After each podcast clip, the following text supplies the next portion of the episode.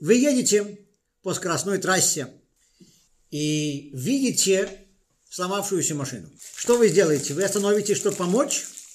Или скажете, пусть сам звонит в AAA, пусть вызывает своих родственников?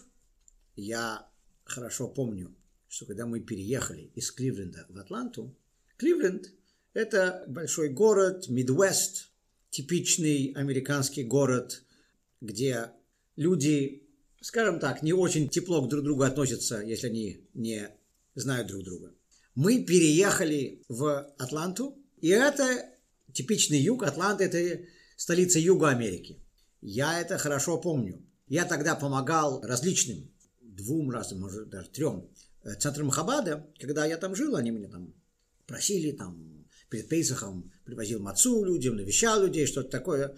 И они мне давали свои автомобили, которые у них были. Это donated, машины, которые были им пожертвованы. И, и как вы хорошо знаете, что если твоя машина ломается, то ты на ней катаешься еще примерно полгода, чтобы убедиться, что она готова, чтобы ее сдали в пожертвование, а только потом сдаешь. Эти машины были не лучшие. Я застревал там миллион раз. Не было ни одного случая, чтобы первая машина не остановилась. Ни разу такого не было. Причем это было еще до мобильных телефонов. Я очень старый, вы знаете. Я жил еще до того, как были мобильные телефоны. В общем, э, там люди останавливаются. Но Здесь, как правило, тем более сейчас, когда есть мобильные телефоны, мы, к сожалению, чаще всего проезжаем мимо, говорим, пусть они там сами разбираются. Что Тора говорит по этому поводу?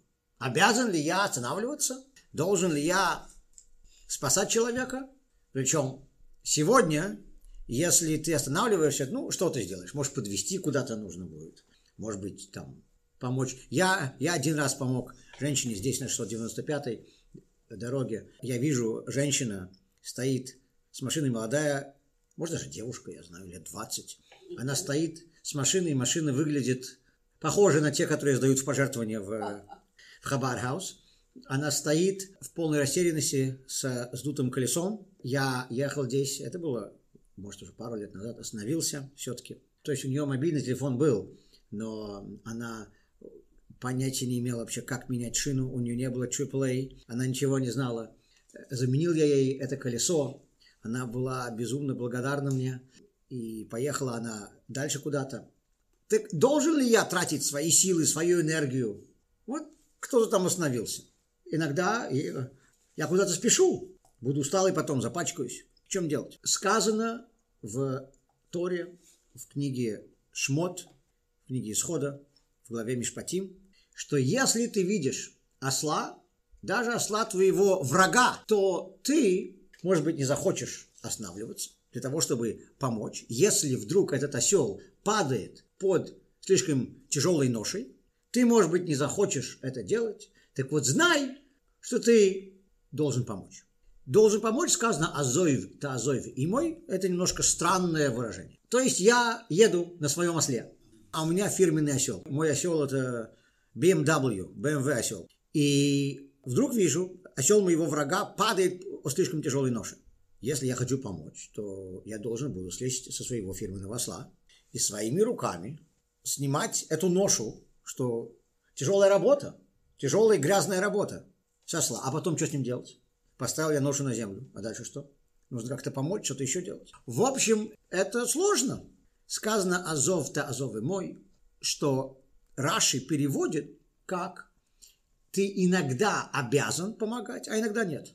Иногда на тебя лежит прямая обязанность. Ты должен все бросить и помогать. А иногда есть ситуации, где этой обязанности нет. И при том, что в сегодняшнем мире, как правило, люди, не живущие на юге Америки, все-таки проезжают мимо любой остановившейся машины, я думаю, что это понятно. Когда же сказано, что я могу не останавливаться. Раши приводит два исключения. Сказано, что, например, если я, то есть если тот, который видит падающего осла, очень уважаемый человек, я известный раввин, меня здесь знает весь Балтимор, я очень уважаемый человек, то для меня заниматься такой грязной работой, тяжелой физической работой не к лицу. И Раши говорит, что тогда я могу это делать, тем более Раши говорит, если это пожилой человек. пожилой старичок, известный раввин, дедушка, который сам едва стоит на ногах. Раши говорит, знаете что, если такой пожилой человек, да еще уважаемый человек, он не обязан это делать. Потом, следующий вопрос. Касается ли это только другого еврея, если это еврейский осел, или не евреев тоже? Я слышал здесь историю. Здесь есть семья, в Балтиморе, русскоязычная семья. У них есть родственники по той же фамилии, которые приехали сюда уже некоторое время назад, ортодоксальная семья. И э, я слышал это от них на бармитве этого мальчика, которую я э, проводил, что он ехал в своем автомобиле и видит, кто-то в кипе стоит у сломавшейся машины. Это было пятницу перед, перед шаббатом. Он выходит, помогает ему, может быть, нужно было заменить колесо, может быть, что-то другое. И после того, как он закончил помогать ему, он начинает с ним разговаривать и говорит, откуда вы, где вы живете, в какой синагоге вы молитесь. Он говорит, а я не еврей. Он говорит, ну вы же здесь в кипе стоите. Мне сказали, что если твоя машина сломалась, один кипу, потому что евреи, которые проезжают мимо, наверняка остановятся. Так вот, евреи, ну, мы стараемся помочь другому, тем более это было перед Шабасом, совершенно верно. Здесь Второй вопрос, должен ли я помогать это только евреям или, или другим? Так вот сказано, что на мне прямая обязанность лежит, если это еврей. Секундочку, что значит еврей? Осел еврей. Осел должен быть обрезанный. Хозяин осла должен быть еврей. Или у него ножа должна быть еврейская. Хозяин ножи должен быть евреем, или хозяин осла должен быть евреем. То есть, если, например, осел не еврея несет еврейскую ношу, ношу какого-то другого человека, который еврей. Еврей нанял не еврея на перевозку. Тогда ноша еврейская, осел не еврейский. Или, может быть, наоборот. Еврей, извозчик со своим ослом, несет товар, несет что-то, что принадлежит не еврею. Так в какой ситуации я что должен делать? Нам нужно с вами разобраться. Раши говорит, что если еврей является владельцем осла, Цвет должен остановиться, потому что вопрос об осле, вопрос не о ноше. Ноша может быть любая. Причем вы должны понимать, здесь говорится, это будет осел твоего врага. Мой враг, конечно, еврей. У меня что, не евреи враги бывают? Все мои враги только евреи. И эта ноша может быть чья угодно. Но если осел принадлежит еврею, то я должен остановиться. Так Раши говорит. Ну, вроде бы все понятно. Но нам станет менее все понятно, если мы обратим внимание на то, откуда Раши берет всю эту информацию. Раши, мы хорошо знаем, жил в X веке, XI веке. Его труды основываются на предыдущих книгах. И мы всегда можем найти первоисточник того, что пишет Раши. Здесь этот именно закон приводится в книге Михилта. Михилта – это аллахический мидраж, это мидраж, основанный на, еврейском законе. И написан он в основном Раби Шмуэлем, также есть части его, написанные Рабишином Барьохаем. Это, то есть это текст времен Мишны. И там написана та же самая идея. Тот же самый комментарий. Говорится, что иногда я должен помочь развючить этого осла, а иногда нет. Но примеры, которые приводятся, немного отличаются. Первый пример, который приводится в Михилте, совпадает с примерами Раши. Если осел принадлежит еврею, это первый пример – Здесь все понятно. Но второй пример отличается. Второй пример, это сказано в Михилта, если это Коэн видит навьюченного осла, который падает от ноши, но этот осел сейчас находится на территории кладбища, рядом с могилами. А мы знаем, что Коэну на кладбище заходить нельзя. Сказано в Михилте, что тогда Коэн не обязан идти развючивать этого осла, идти на кладбище. Становится непонятно, если Раши берет свой закон из Михилты, почему он изменяет примеры, которые он приводит? И на это есть целый ряд ответов, в том числе чисто практических. Потому что ситуация с Коином, который увидит осла, который застрял на кладбище, это очень-очень маловероятная ситуация. А когда пожилой уважаемый раввин видит кого-то на дороге застрявшего, это более вероятная ситуация. Мы можем так ответить на этот вопрос. Есть еще ряд других ответов. Но я хочу обратить ваше внимание на духовную причину этого изменения в Раши. Мы знаем, что Раши в своих комментариях опирался не только на еврейский закон и на факты, но также принимал во внимание духовные, мистические соображения. И то, что Раши писал очень часто, отражает каббалистические идеи. Так вот, давайте сейчас окунемся в каббалистические идеи, стоящие за этим отрывком. Баал Шем-Тов интерпретирует эту фразу из Торы следующим образом. Сказано, ты увидишь осла твоего врага. Осел на иврите это хамор. Хамор происходит от слова хумриют, материальность. Хомер – это материал. Хамор, Балшамтов говорит, это твое материальное тело. Ты увидишь осла, то есть материальное тело, врага. Что значит врага? Ты смотришь на свое тело как на врага. Почему? Потому что ты хочешь быть более духовным, ты хочешь быть более возвышенным человеком, а твое тело тебе мешает. Я хочу учить Тору, а мое тело мне говорит, ты устал. Я хочу кушать только кошерную еду, а мое тело видит что-то очень вкусное из свинины, и тело хочет. Я хочу сейчас выполнить митву цдока, дать деньги на синагогу или бедному, а мое тело говорит, ага, секундочку, ты же хотел на эти деньги себе что-то другое купить. Мое тело поэтому мне мешает быть более духовным. Балшемтов говорит, так вот ты видишь этого осла, твое тело, которое ты ненавидишь. Так ты можешь проезжать мимо, ты можешь подумать, значит что, я с этим телом уже так устал возиться, я вообще хочу начинать им пренебрегать. Оно мне только мешается. Балшемтов говорит, Азов, Тазов ему, помоги ему. Возьми его с собой. Когда ты занимаешься духовностью, бери свое тело с собой. Почему у нас на шаббат хорошая еда, у нас, когда здесь проходят кидуши, всегда хорошая еда. Почему? Потому что мы должны брать свое тело с собой, когда мы занимаемся чем-то духовным. По той же самой причине, кстати говоря, во время молитвы мы упоминаем все то, что Бог сделал для нас в течение всей нашей истории в материальном плане. Как нам, благодаря благословению Бога, хорошо жилось, чтобы брать тело с собой, чтобы не оставлять тело позади. Поэтому в субботу мы должны хорошо одеваться также, красиво одеваться. Поэтому мы должны, чтобы синагога была красивая. Поэтому мы всегда стараемся украшать заповеди, чтобы они были приятны для глаза, чтобы тфилин был в красивом мешочке, чтобы, чтобы мезуза была в изящном чехольчике.